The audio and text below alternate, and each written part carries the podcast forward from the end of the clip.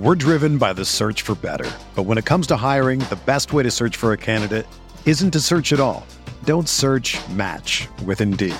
Indeed is your matching and hiring platform with over 350 million global monthly visitors, according to Indeed data, and a matching engine that helps you find quality candidates fast.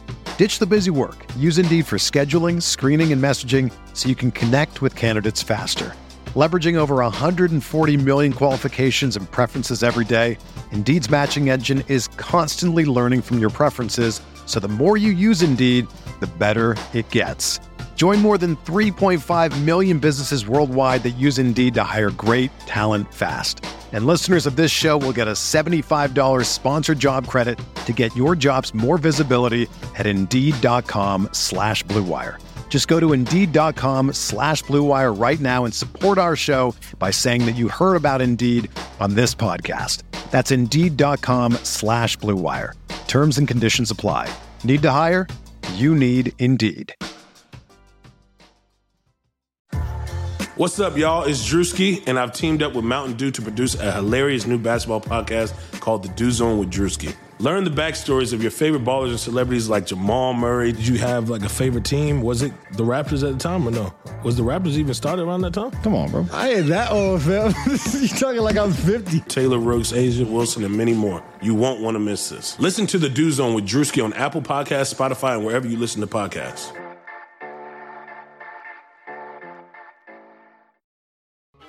Pele leaned in and said something to Freddie. Don't let them change you. Keep working on what makes you different and what makes you special. It was great advice, but it caused me some problems. But what could change Freddie Adu? Soccer is going to explode and it's going to be around this kid. We were the Beatles. Everywhere we went, it was the Freddie show. And with that came the expectation, and with that came the pressure.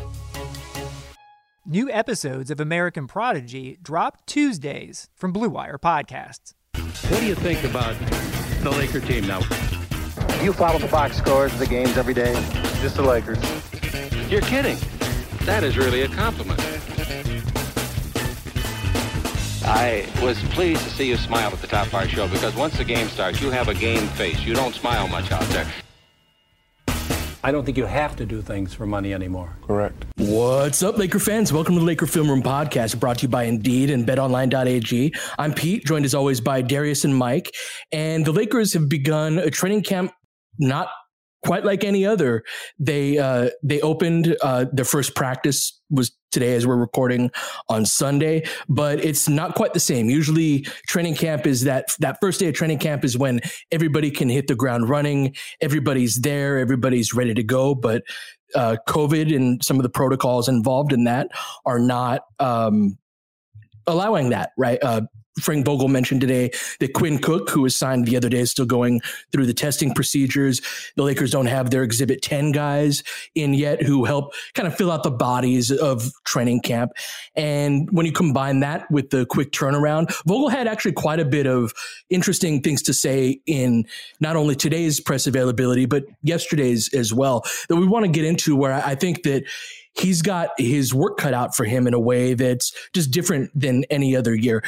Darius, you mentioned right before we started recording that he mentioned the there are just various challenges. That's a word that he's brought up in in different contexts. What are the challenges that you see from his perspective in getting this team up and running under completely unusual circumstances?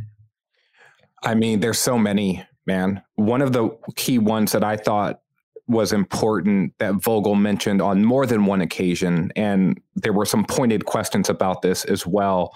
But it's something that we've talked about on the pod too, right? Which is this idea of striking the right balance in terms of having players prepared for game one of the regular season.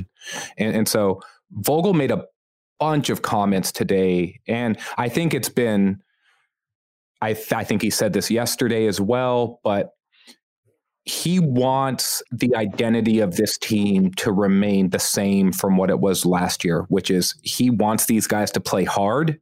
He wants these guys to compete nightly. And sort of a talking point that he relayed was this idea of we're going to want the game more than our opponent, right? It wasn't even framed from this idea of my expectation is right. It or was, I'm hoping right. It's like this is going to happen. Yeah, like basically this is what it is from my perspective. We're going to do this. But that's contrasted with the idea of the fast turn turnaround and not having the full complement of guys that you would typically have at a training camp. Normally, the Lakers would bring 20 guys to camp, right? They've got 14 rostered players and two two way guys, if I understand correctly. Cook was not available today.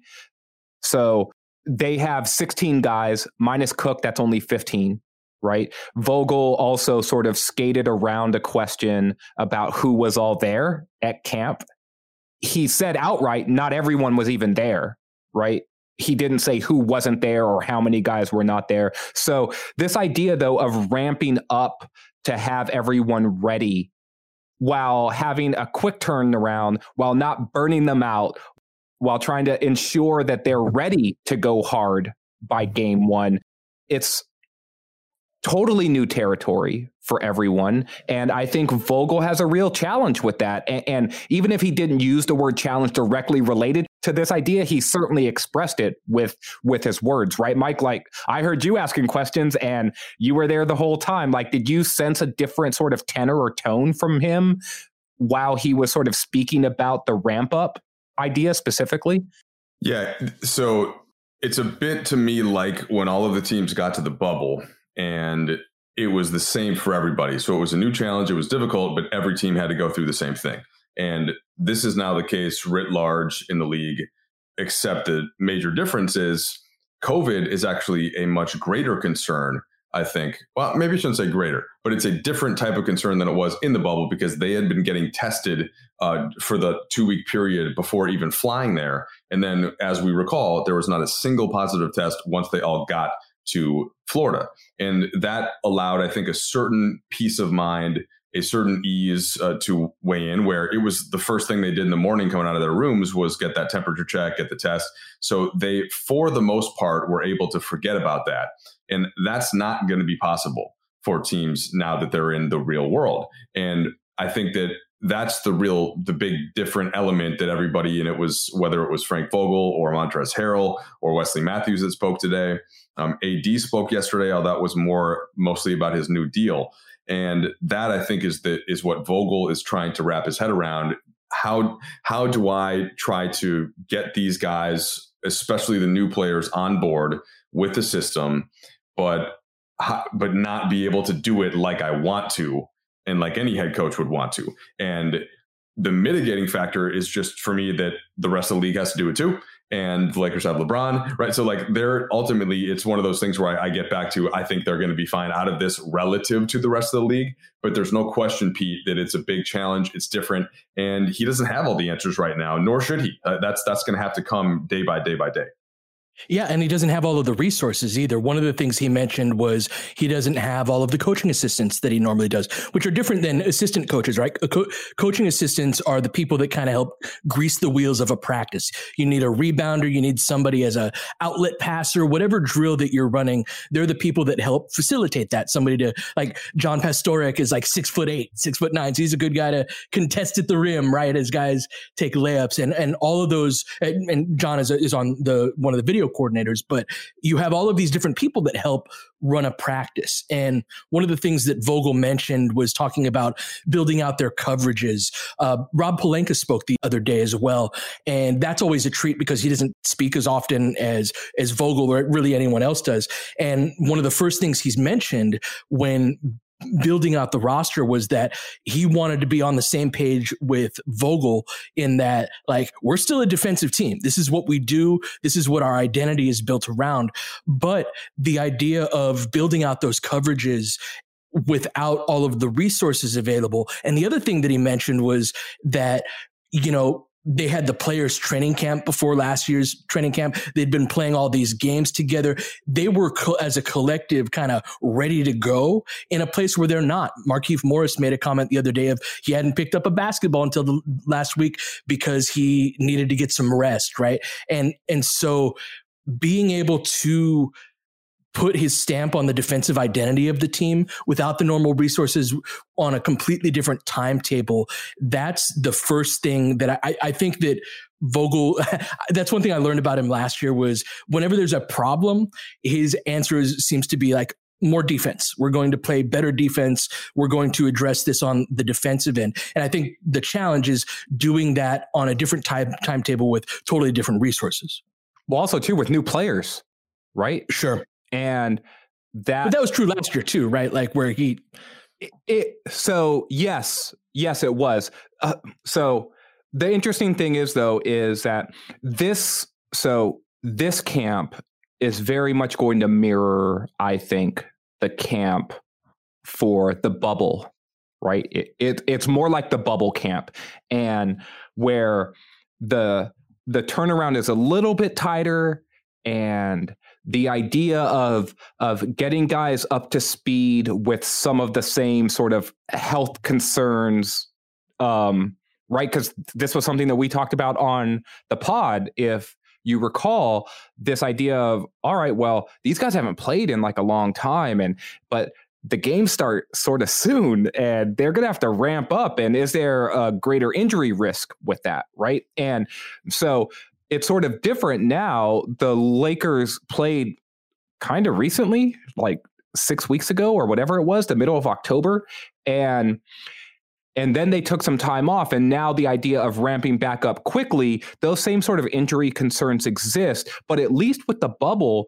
it was all the same team right and and, and so the the learning of roles or what our coverages were or what our plans were those were all set in place. And it's sort of like riding a bike right? You're everyone sort of knew what was what. And even if Avery Bradley didn't come and and Rajon Rondo gets hurt it's still like adjusting to the idea of these were our guys these were the roles. And, and so one of the things that stood out to me with Vogel is he said, you know, today was a teaching day, right? But there's not a lot of days left. He, he like he mentioned that Wednesday was good was going to be an off day for the team, right? And so today's today's Sunday, they're going to practice three straight days, then they're going to take a day off, and then Thursday is another practice and then Friday's a game day right? Now it's a preseason day and he was asked specifically about like hey how much are we going to see lebron out there? Like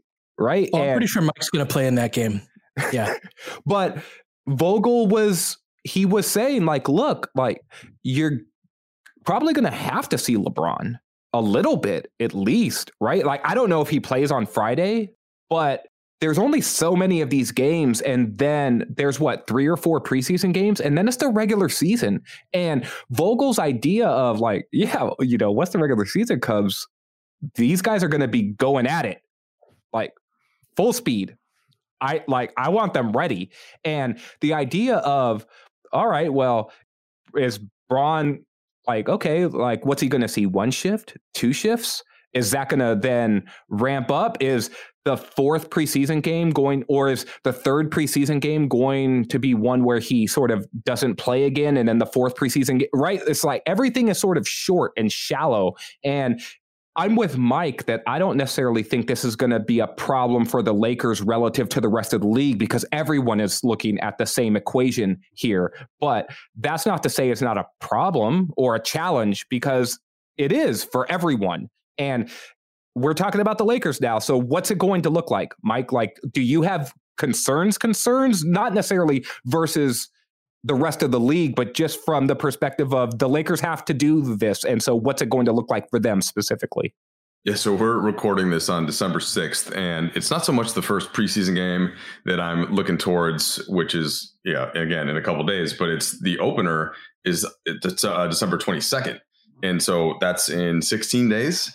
And that turnaround from get into camp, try to do some teaching, try to integrate new guys, but I don't know if we can necessarily all practice together full speed, full court, and who's getting te- like there's just a lot there um, that is definitely an, an, impediment, that is definitely a challenge. And but I think the if if I'm going to fast forward and try to go big picture, whether it's the season opener or down the line, the thing that you would like to be able to do if you're a coach is to be like, okay, so we can't get everything in here on offense or on defense. LeBron, can you go uh can you go take, take care of this for us on the court? That just like get us through these for and that's the advantage that they have uh, right over many other teams. There's nobody that uh, like rondo by the way i think is going to help atlanta in this kind of a context. Like another another somebody who just who could just go out there and sort of figure out a game plan. Look what the other team is doing like there's going to be a lot of i don't want to call it street ball or pickup ball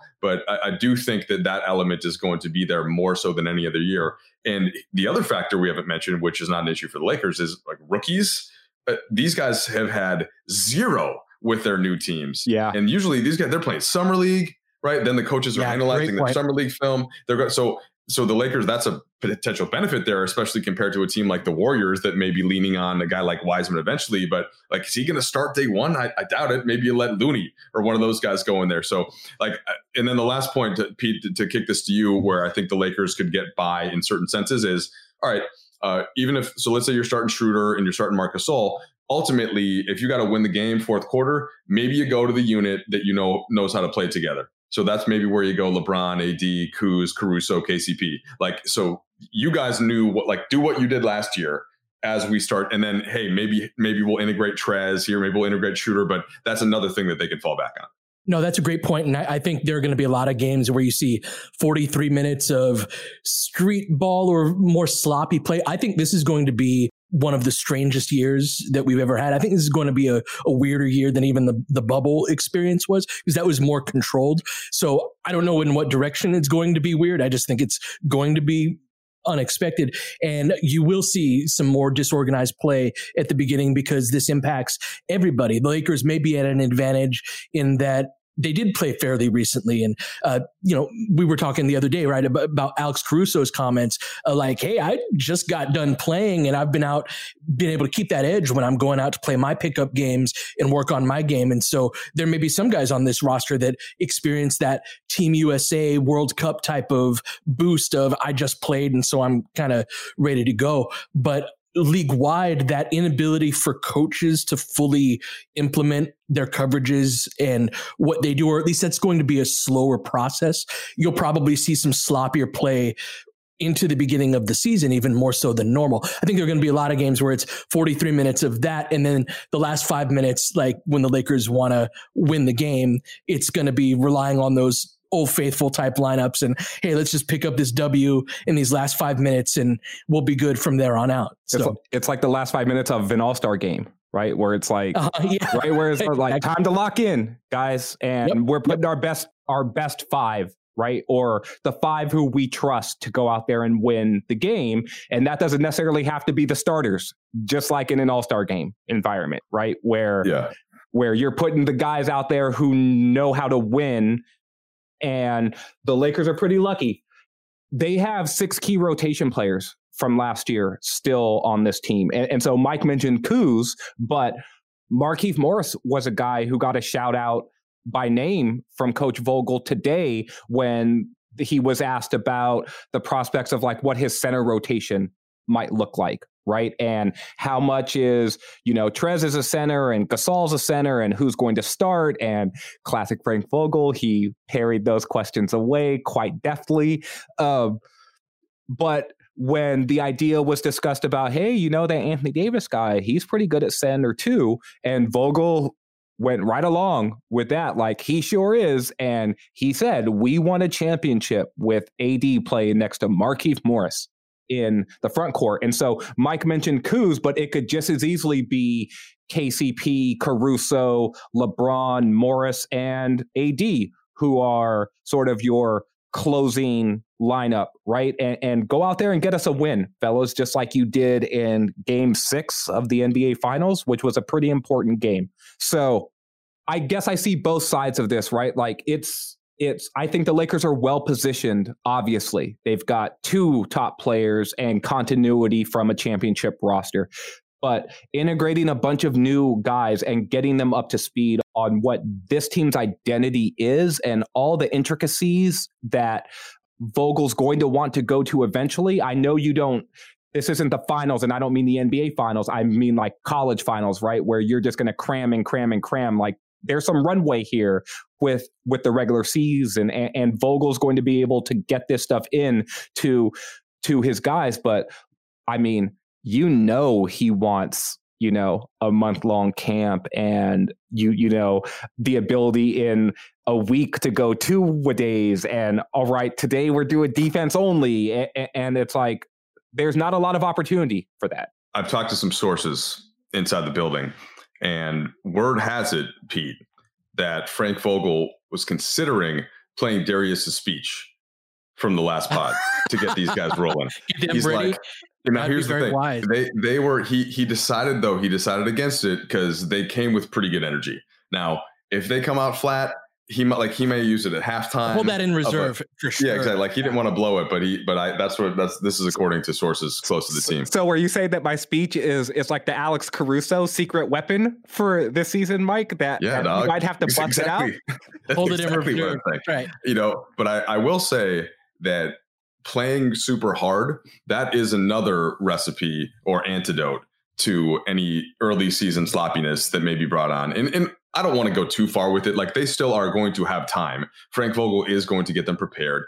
And even if it's just for one opponent, here, hey guys, here's what we're going to do on opening night against this team. Follow this plan, you know, and then we'll kind of build on that as it goes on. But they that is also where you can incorporate, you know, the Schroeder is going to play hard you know that Harrell's going to play hard. You know that Wesley Matthews is going to play hard. You, you know Marc Gasol is going to play hard and smart. So that can paper over stuff too. And I, it's another area where I think the Lakers are positioned pretty well. Then the the other element I would add to that, Pete, is basketball IQ. And again, Marc Gasol, specifically Wesley Matthews, plus some of the holdovers. That is another thing that if it, like it's not going to take those guys as long. Like Marc Gasol understands all of the defensive concepts that you can throw at him there's not going to be a surprise. He's he's played against it in the playoffs. He's he's been schemed against defensively. So that's another area for me where I would feel more comfortable than if I'm trying to integrate some young dudes that are still trying to figure out how to play defense. Very much so. And I think we're well positioned to win sloppier basketball because you've got so many of those guys with basketball IQ who can read and react situations, right? You're going to have Marc Gasol and Wesley Matthews reading uh, a delay set, right? And that's something that both guys in their respective roles have done thousands and thousands of times, and they'll make the right read off of that early in the season. And I think that the right approach is for, well, Let's take a quick break. When we come back, let's let's talk about the approach that Vogel uh, we think Vogel should take, considering the unusual circumstances that he's got ahead of him. The wait is finally over, and football is back. You might not be at a game this year, but you can still be in the action at Bet Online. Bet Online is going the extra mile to make sure you can get in on every possible chance to win this season. From game spreads and totals to team, player, and coaching props, Bet Online gives you more options to wager than anywhere else. You can get in on their season opening bonuses today and start off wagering on wins, division, and championship futures all day, every day. Head to BetOnline today and take advantage of all the great sign-up bonuses. Don't forget to use promo code BLUEWIRE at betonline.ag. That's BLUEWIRE, all one word. BetOnline, your online sportsbook experts. Even though sports had a break, your business didn't. You have to keep moving, and that makes hiring more important than ever. Indeed is here to help.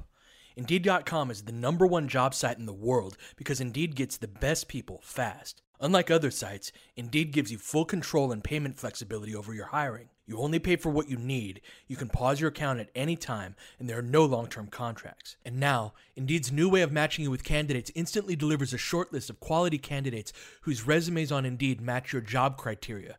You can contact them the moment you sponsor a job, making Indeed the only job site that can move as fast as you do. Plus, Indeed provides powerful tools to make your search that much easier. Like sponsored jobs, which are shown to be three and a half times more likely to result in a hire. With 73% of online job seekers visiting Indeed each month, Indeed is going to get you the important hire you need. Right now, Indeed is offering our listeners a free $75 credit to boost your job post, which means more quality candidates will see it and fast. Try Indeed out with our $75 credit at Indeed.com slash BlueWire. This is their best offer available anywhere. Go right now to Indeed.com backslash BlueWire. Offers valid through December 31st. Terms and conditions apply. So I, I would like them to build slow and strong. I think it's okay if we don't get it to everything by the beginning of the regular season. I'd rather them be good at or on the road to good. You can't be good at really anything, even in a normal uh, preseason. You can't be as good as you will be this early along in the process. But uh, to be solid at a couple of things on both sides of the floor is better than kind of superficially covering five or six or however many, right? And and when you combine that with the IQ of the team, I think on the offensive end, early offensive, you know, delays, pistol action, uh, the the little quick hitters, you know, split cuts, all of the the things that they can do that doesn't require a great degree of synchronicity. Fast break basketballs too, Pete. Fast break yeah, basketball. Absolutely. Fast break. Yeah. Run, push the pace. Um, I, I, suspect that Vogel will really emphasize the defensive end because he takes a lot of pride in that. And I think that'll be so I, I suspect that that will be kind of the basis of our team is trying to be as not sloppy on the defensive end as possible and then let some pretty brilliant players figure it out on the offensive end. Mike, Mike, what's what's the type of approach you're looking for? Like, what's the purpose of this training camp? Where do we need to be by the time the regular season starts? Yeah, Pete, we, you and I were on, and I think Darius, you may have been too, on Vogel's call today, and I was trying to to gauge some of that from from asking him questions about this and from sort of hearing his answers. And I think that since we know, and as you have said many times, he wants to start with defense. But since we were like, we're still just trying to understand what they're able to do at the UCLA Health Training Center. So we didn't get to the point of asking, okay, so how is this defense going to be different this year without JaVale, without Dwight, you know, with Mark, mm-hmm. with so that's the stuff that hasn't really been dug into yet. And what I, so I don't know yet what Frank is thinking and how they're going to try to implement that part of it. But I don't. That's that's a, a long way of saying I don't think he he wants to change or evolve too much from the defensive sort of focal points, even if it's a little different with the with the oh, the ridiculous level of rim protection that those seven footers brought. I still think that those concepts can stay relatively the same. Uh, and in fact, uh, Darius, let me kind of kick it to you: is how how possible is that to have close to the same scheme that works so well, but with some different personnel that have different strengths? How how can you how can Vogel try to mirror those things if possible? Well, I think the scheme isn't going to change much at all, to tell you the truth. Like, I know that we talked a lot during the Harrell pod about putting Harrell in better positions to be aggressive and that Pete so poignantly pointed out that Harrell's not necessarily as effective in drop coverage that um, he could be he could definitely be used more as a blitzer or someone who plays at the level of the ball a little bit more in in pick and roll that you could utilize his scrambling speed and all of that and I think that all of that is true and that by the end of the season we'll definitely see more of that but Harrell played in drop coverage last season for the Clippers. It's a scheme that he's used to. The Lakers played in drop coverage last year. Marc Gasol is going to be a drop coverage center. AD can do whatever in the world he wants to do defensively as a big man. I think the Lakers are going to play a fair amount of drop coverage. And it may vary in terms of how high they ask the big to play at the point of attack. But I can guarantee you that the ideas of no roller behind Pete and the ideas of like we're going to protect the rim, those are fundamental ideas of Frank Vogel's defensive philosophy. And, and, and so, Mike, I don't think, to answer your question, I don't think a lot is going to change from last season. I do think the Lakers are going to be aggressive in closing out. I do think they're going to ask their big men to rotate quickly and early back into help positions. These are all things that every Lakers big man is capable of doing.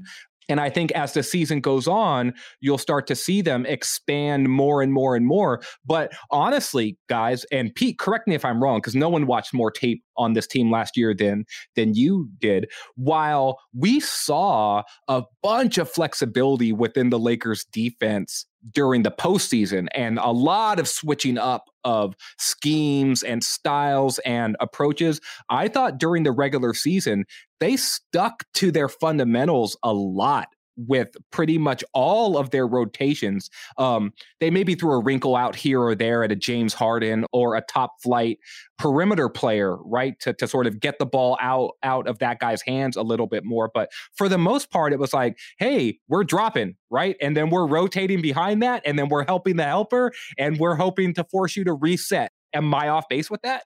No, absolutely not. I would say 80, 85% of basketball is getting good at what you do. And it's not, it's more that you're playing against the game than you are playing against the opponent. Now, opponents will alter what you do, and especially in the playoffs. But what we saw, the Lakers, and Vogel spoke to this last season is the Lakers continued to work on the different versions of, the, of themselves. And so they had a very definitive starting lineup, a definitive end of the first quarter, a definitive beginning of the second quarter, but the rotations were as solid and consistent as any Lakers coach I've seen in a long time. You knew right about when people were coming in, right about when people were coming out. That's really helpful, right? And so the Lakers played different styles within that, right? The way that their AD at the five units would defend a little bit differently than if JaVale or Dwight were there. And they didn't alter it that much, right? Because it was a matter of like, yeah, maybe this lineup doesn't work against Houston. Remember, we lost that game at home after they made the Covington trade. And it was like, oh, this doesn't look like we fit that. And then that extended into game one of the series against Houston. And then from there we altered what we do but our getting our base coverages our base versions of ourselves that was something that vogel did a wonderful job of throughout the year even in player development right? Whether it was there were some games where we were throwing the ball to ad 17 feet from the hoop where i'm like oh just like let's run some high ball screens and that came in handy though come playoff time right? Was de- developing those components of the team.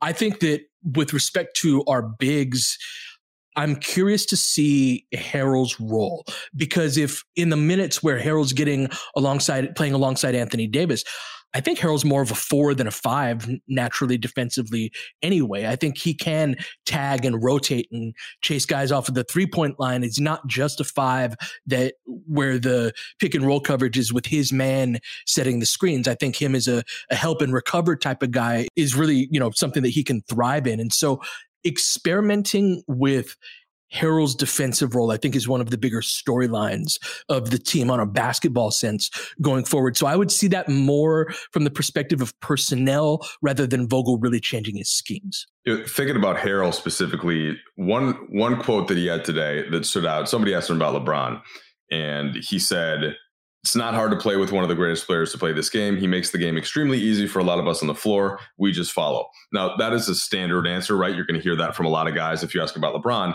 but it is applicable in the context of starting the season where, yes, he is going to make it super easy if you're on the floor with him because he's if you're not sure what to do he'll just tell you he'll just point you over to the spot that you need to be in and i think that'll end up bearing out more on defense and that's something guys that vogel was was constantly talking about last year hey you you guys might not realize lebron is always talking on defense he's always quarterbacking and he's kind of the guy that's calling out the opposing player sets. I know you you hear that about Rondo sometimes, but LeBron does that too. So um, he will help in that context. And then Gasol will do that as well. Yeah. Yeah. Good point, Pete. Good point, Pete. Yeah. Uh, Marc certainly can read all of the coverages right when they come down and tell people where to go and where to be. Um, and I think he'll do that at, uh, probably more than JaVale would. Uh, Dwight could be good at that as well at, at, times last year. But on the other side of the floor, this is where sometimes I, I think you you can you don't have to complicate it too much. Run a screen roll with Schroeder and Harrell, right? Like, and the other guys space out. You know, LeBron. We don't even need to go into trying to understand. LeBron's got that stuff covered too. Same thing with AD. He can go get you a bucket. Kuz can go get you a bucket. So on that end of the floor, I think they've got plenty of solutions just based on talent. And it'll be, it will be Vogel's role and I think main focus uh, Darius to really emphasize getting these guys together defensively on the same page. Yeah, and just to follow up, Mike, or or to tack on to your point about offense, Vogel's eyes lit up today when he was asked about things that these guys did well offensively. Right, he got very animated and excited when talking about Schroeder and his speed and his ability to attack and how he can aid in the Lakers running game, right? He got very excited about talking about Marcus Gasol and running delay series and how it's not just Gasol's ability to be a pick and pop player, but his ability to pick and roll and then play in the short role as a passer. And he highlighted his passing ability several times.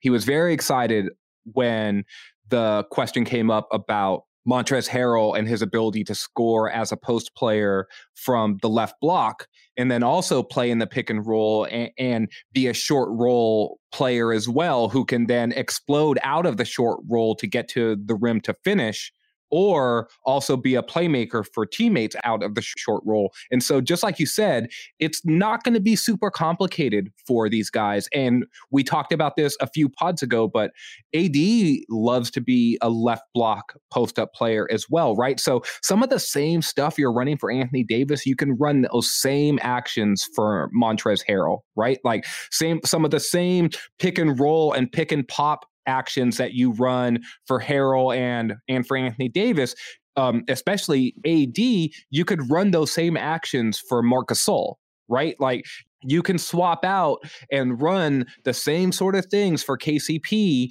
that you run for Wes Matthews, right? So there is a lot of overlap in skill set, but diversity in the types of players that the team has whose ability to play within those actions because of their individual skills varies just enough that you're going to get different looks, you're going to and and be able to generate different outcomes depending on what the personnel is, right? And so it's not just the Venn diagram's not just a circle on top of a circle, right? But the idea of all right well these guys it's not going to be super complicated but they're going to be still difficult to stop i think that's going to aid in vogel's ability to also skew more more defense in practice because just like you guys were saying on offense we should be able to do a lot of things just naturally. Yeah darius that that makes sense and it, there's there's part of that too that it made me think about something that Vogel said today that I don't want to say it was a surprise, but I wasn't ex- I wasn't expecting him to say it so directly. But the many of the questions that Vogel has gotten the last couple days have been about Schroeder's comments, right, about starting, and he's dealt with them um, as diplomatically as he as he would, and he's so good at. Right, there wasn't one time last year that any of us uh, that Vogel said something that that was then later told to a player, and they're like, "What?" He's he's really good at that. so right, a good he is, to have in Los Angeles, yeah, by the way. He is he is providing no locker room um uh, material or wait, what's the uh no bulletin board material. There? Thank you, right. Darius. Thank you, yeah. Darius. Not locker room material. Um, yeah, so bulletin board material. Back to Kuz. He so Vogel Vogel goes uh, in talking about Schroeder as a potential starter. He said, "Well, yeah, that's absolutely a possibility. We haven't gotten there yet, but regardless, he's going to play major minutes for us. He's one of our most important players. And then he brought up Kuz in that same exact context and said, and by the way, Kuz could, he's another guy that could start. He's another guy that deserved big minutes. Uh, we lost Danny Green. We lost that size on the wing. And this is, I know that the three of us had alluded to this as a possibility, um, given that that was a position where, uh, where they were going to need some additional size. But it wasn't like somebody asked him that, right? Like as if we had had that discussion. So that I think bodes well for Kuz that he's already thinking that way. And it, I just I was curious if you guys had heard that or taken anything out of it, and how he how Kuzma plays into this whole this whole mix heading into preseason game number one. Yeah, the defensive coverages. I'm a little more skeptical on Vogel's. Well, I'm curious is Vogel going to be able to run the same defensive coverages without having those vertical rim protectors? It's a fair question because his defenses have always been built around Roy Hibbert, JaVale McGee, Anthony Davis, Dwight Howard. And the one time it was not was in Orlando, and that was when he was least successful on the defensive end. Right now, there are other factors involved, but I don't think that you can go like Marc Gasol is a phenomenal defender, but he's a completely different type of defender than Dwight or especially JaVale.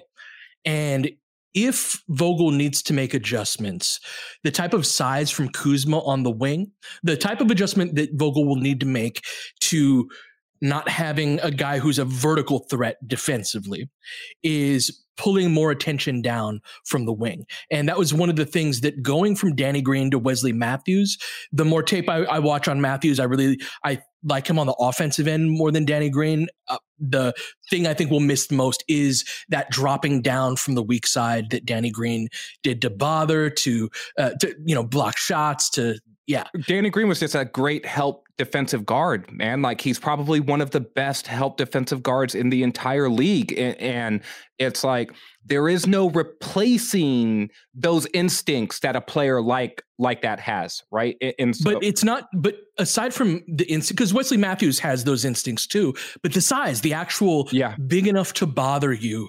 If that's something that in with the absence of JaVale and Dwight and those aside from AD, those kind of springy rim protector types, if Vogel needs to make an adjustment defensively to his scheme. I think Kuzma is going to be a cru- crucial part of that because he can provide size that really we don't have on the wing aside from LeBron.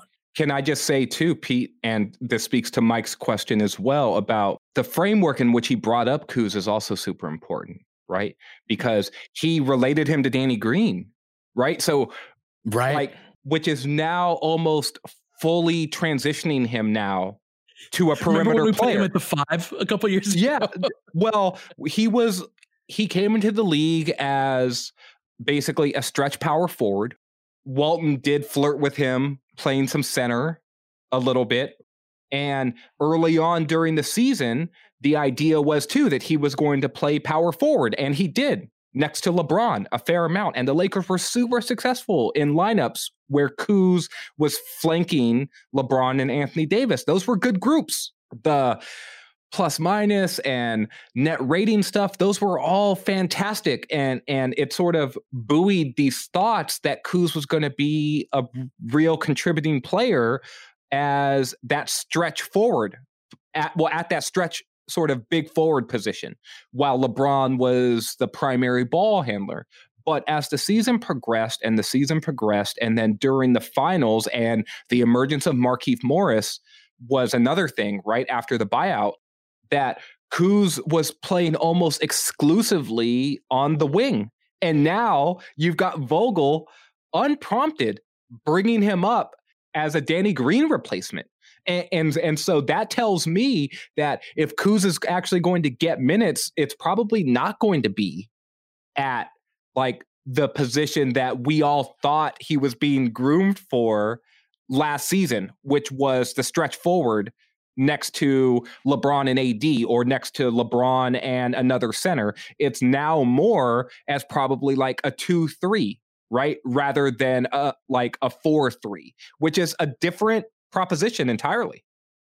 The only the only thing I would say is especially as we know that LeBron and AD to a certain extent are going to be ramping up minutes wise. That that I think allows Kuz to get some more of those three four you know branching up type minutes when when those guys like that's more of in a playoff game you're getting your 35 minimum minutes from LeBron and AD, and then Kuz. If you're going to play, you have to play downsize more. But I, I, do see that there'll be some opportunities for him to just replace that their shot creation elements um, which I think can come a little bit more as the four in that context uh, when when those guys miss some time early. But generally speaking, big picture, you're right for sure. I think I think he ends up downsizing to that wing more, which I remember Pete talking about all the time during the playoffs as like that's that's a spot where um, he can move his feet uh, laterally uh, uh, in in a way that allows him to do that. Yeah, it's kind of a what the roster dictates too. The Lakers got a lot of guys that can play the four and the five spot between LeBron and Anthony Davis, Marc Gasol, Montrezl Harrell. Those are some of our very best players. Yeah, Markieff right? Morris, right? Another Markieff guy. Morris, yes. The, and and this is also some something that sliding Kuz down to that two three type of role can get Keefe into into the rotation in ways that is obviously important to Vogel. That was another thing he brought up unsolicited was that duo, that AD Markieff Morris duo, and I, I would suspect that we'll see a lot of that as well. And so pushing Kuz down into that two th- three role, it also gives us some size at that spot where a lot of our guards are not they don't play big, right? Caruso's the only guy who kind of plays bigger than he is, but KCP and Schroeder in particular are not big guards, right? Wes Matthews can do it in a certain way, but he's not tall. And so this Kuz being able to to move into this position, I think suits his natural ability and it suits kind of the needs of the roster. It will give him the opportunity to play. My question for you guys is is how much do does his outside shooting, does his ball handling, do aspects of that become more important in that role, or is it less of a big deal because we've got LeBron, AD, Schroeder, and, and, and all that? Well, I mean, I think that you saw this some last season, right? With the types of plays that the Lakers had for their twos and threes, right? Who one of the main deficiencies that was on this roster last season was the lack of another elite ball handler or or really strong guard skills from the rest of the perimeter players, right? It, it's why it was one of the weaknesses that we talked about all season, right, Pete? So if if that's a general sort of weakness for Kuz, or it's not at least a strength for him, well, guess what? Probably going to run more handoff sequences. Probably going to have him cutting more right? And and sliding more into space rather than being like a pick and roll ball handler or or someone who's who's going to have to handle the ball a lot right? And so maybe it's that he started to run some of that horns handoff action that we all loved so much that was a staple for KCP and for Avery Bradley. So okay let's do some of that with with Kuz as well. So i'm i'm less concerned about the ball handling stuff. The shooting, though, is going to be important. He's got to get back to being like a league average three point shooter, right? Because I think the guy who shot 38 or 39% on catch and shoot threes as as a rookie, that guy seems like the anomaly based off of his last two seasons, right? Rather than his last two seasons being the the anomaly. So he needs to get back up to being in that 35 to 36% range. And from the corners, thankfully, Kuz is a better corner shooter than than he is from above the arc or from above the break and he needs to continue to hit the corner three in like the 38 39 or 40% range because if he can live in like in that range then he's going to be super useful as as an offensive player. But the shot has to fall. It just has to. You know what? I think I think why he's more efficient in those spots than above the break is because he's almost always in a catch and shoot spot when he's in the corners. And when a lot of the times, and this is especially even last year, really, when he was asked to create a shot more, he was just taking some bad shots, and they were sometimes end of clock. Sometimes he would get the ball thrown to him, and, and many of those threes where he's not set and he's kind of off the dribble. Uh, those those to me affected his percentages too. So if if they could get him in spots where he's set uh, and awaiting the ball, um, I think that you know I don't think there's any reason mechanically that he can't be more accurate from above the break than he was. Uh, but you're right; the numbers are pretty disparate in terms of uh, where he shoots the three from. I would love to see him get some minutes with uh, Marc Gasol. He's a guy I, I, think Gasol will likely start just based on Vogel's uh, rotation last year, but maybe not. But Kuz's ability to cut and slip screens and do all of that are it really would fit well alongside Gasol in a way where his catch and shoot three point ability would be minimized a little bit, right? Like he can be setting and slipping. He can be part of that elbow series, part of those delays. Uh, I, I could see Kuz in, in those lineups really, really thriving. So I'm curious Kuz's role has been shifting throughout really his entire career. And this kind of represents another one of those shifts. But I think he's finally shifting into the most appropriate version of himself. And between Matthews' ability to hit those wing threes, if Kuz can be hitting, filling deep corner, that that discrepancy between how is he shot in deep corner versus wing, like there's something to work with at the very least there with him as a three point shooter. It's not something where if you can you can get him into the right spots and have him be a very effective part of a lineup. Quick note on Marc Gasol and I agree. I think that's the the easy answer to start at center. The question is, and I'm going to knock on wood here, but if Marc either misses time due to the you know due to the fact that he's getting up there in terms of NBA experience years and the shortened offseason and all that kind of stuff, then you don't quite have that automatic slide in Dwight Howard can start as a big center that you had last year. Right. You could have you could of course start Montrezl Harrell, but again, that's a different type of defensive center, certainly. And then AD is your best rim protector, and you're basically starting AD in certain contexts at center. Uh, you could start Keith, and then you're going small like they did to some effect, but we saw that they did not opt to play that way ever in the regular season, at least from a starting lineup perspective. So Devontae Cacok, uh, who I really like, but you know he is he's still he's not a Dwight Howard, JaVale McGee type size player. He's more of a kind of a classic power forward body. He is super bouncy. He is a great rebounder, but you know you wouldn't think of him as that as an NBA five rim protector. Um, again, like those guys. So that is that is one spot in the roster where um, maybe they are a little bit more dependent on Marc uh, than than you than you would say at almost any position last year. Of course, exempting LeBron and AD, where if you if any team loses their superstar, again, knock on wood for any period of time. So that that is one thing, Pete, that that occurred to me when just thinking about Marc and how you know maybe that he is a, a bit more important, and we're going to have to kind of see how he looks uh, f- from where he was last year. Well, just from the idea of Mike, I think that's a great point about relying on Gasol I also think though that this is where we come back to the idea about identity, right? And the uh, the Lakers' identity shifting some, and that they clearly are not going to be the team, the same team that they were last year. If Gasol can't play, I think they're going to start Harrell.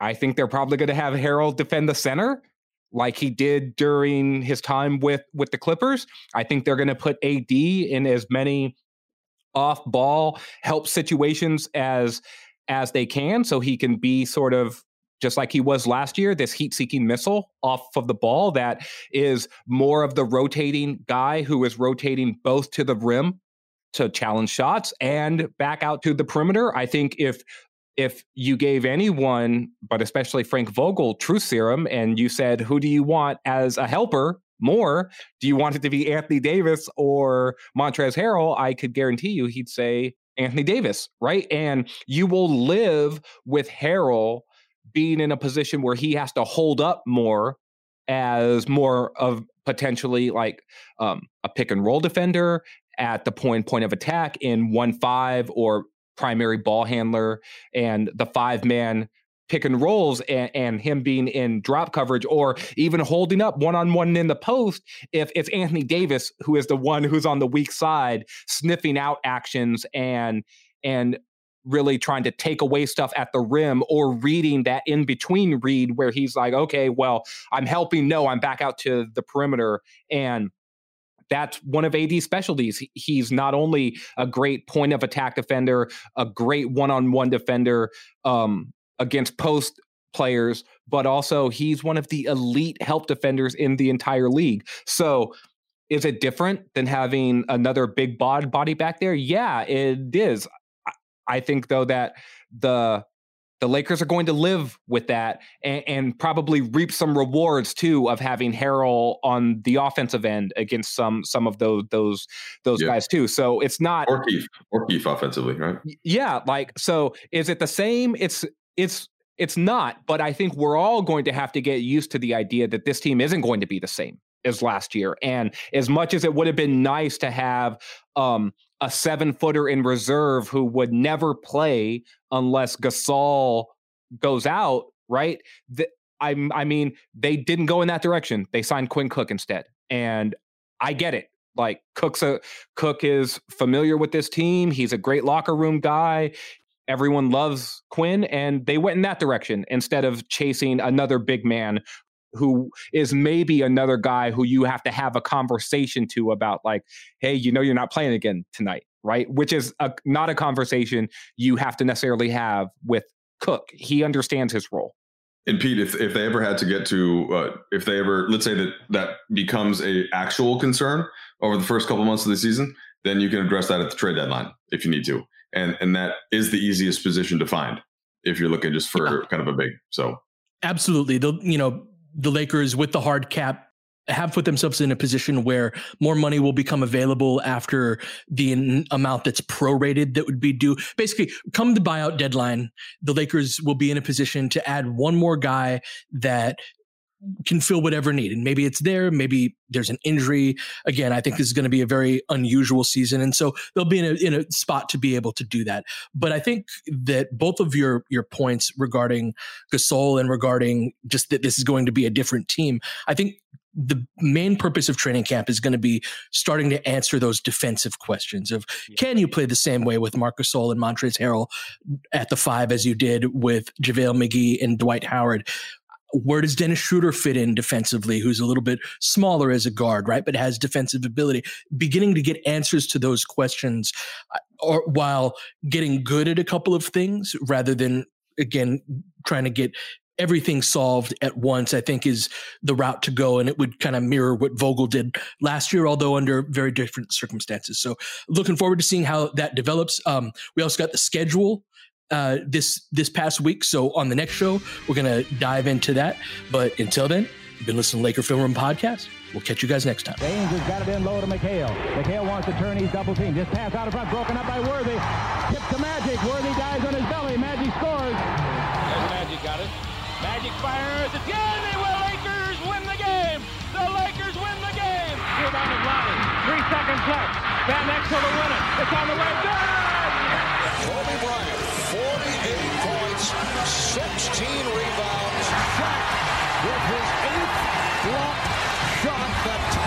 Ties an NBA Finals record. A lot of Laker fans sticking around for this. You're seeing something that's very rare indeed. A Laker to get MVP chance right, in Boston. In Boston. Of all places. Are you kidding me? Kobe, hard to believe. Are you kidding me? Unreal. Are you kidding me? Lakers looking to push. Bryant spinning in the lane, back for Gasol, pretty pass, and it's back to a three-point game. Kobe Bryant picked up by Bell. There's the move. Two, one, miss it. Unbelievable. For the victory. It's over. Shot clock now to five. Bryant. Yes. And then with a little tap to Alvin Gentry. Add insult to injury, Kobe. I mean, what a shot. I mean, you can't defend that. Are you kidding me? 2.1 seconds remaining. Denver a foul to give. Jokic trying to disrupt Rondo. He puts it in. Here's Davis, 4-3 in the win. Oh, it's good! Anthony Davis has won it for the Lakers! James again. Oh, he hits another one. LeBron James putting together a closing quarter against the Nuggets. This historic 2020 NBA championship belongs to the Los Angeles Lakers. The Lakers conquer the bubble, and banner number 17 will soon hang in the rafters.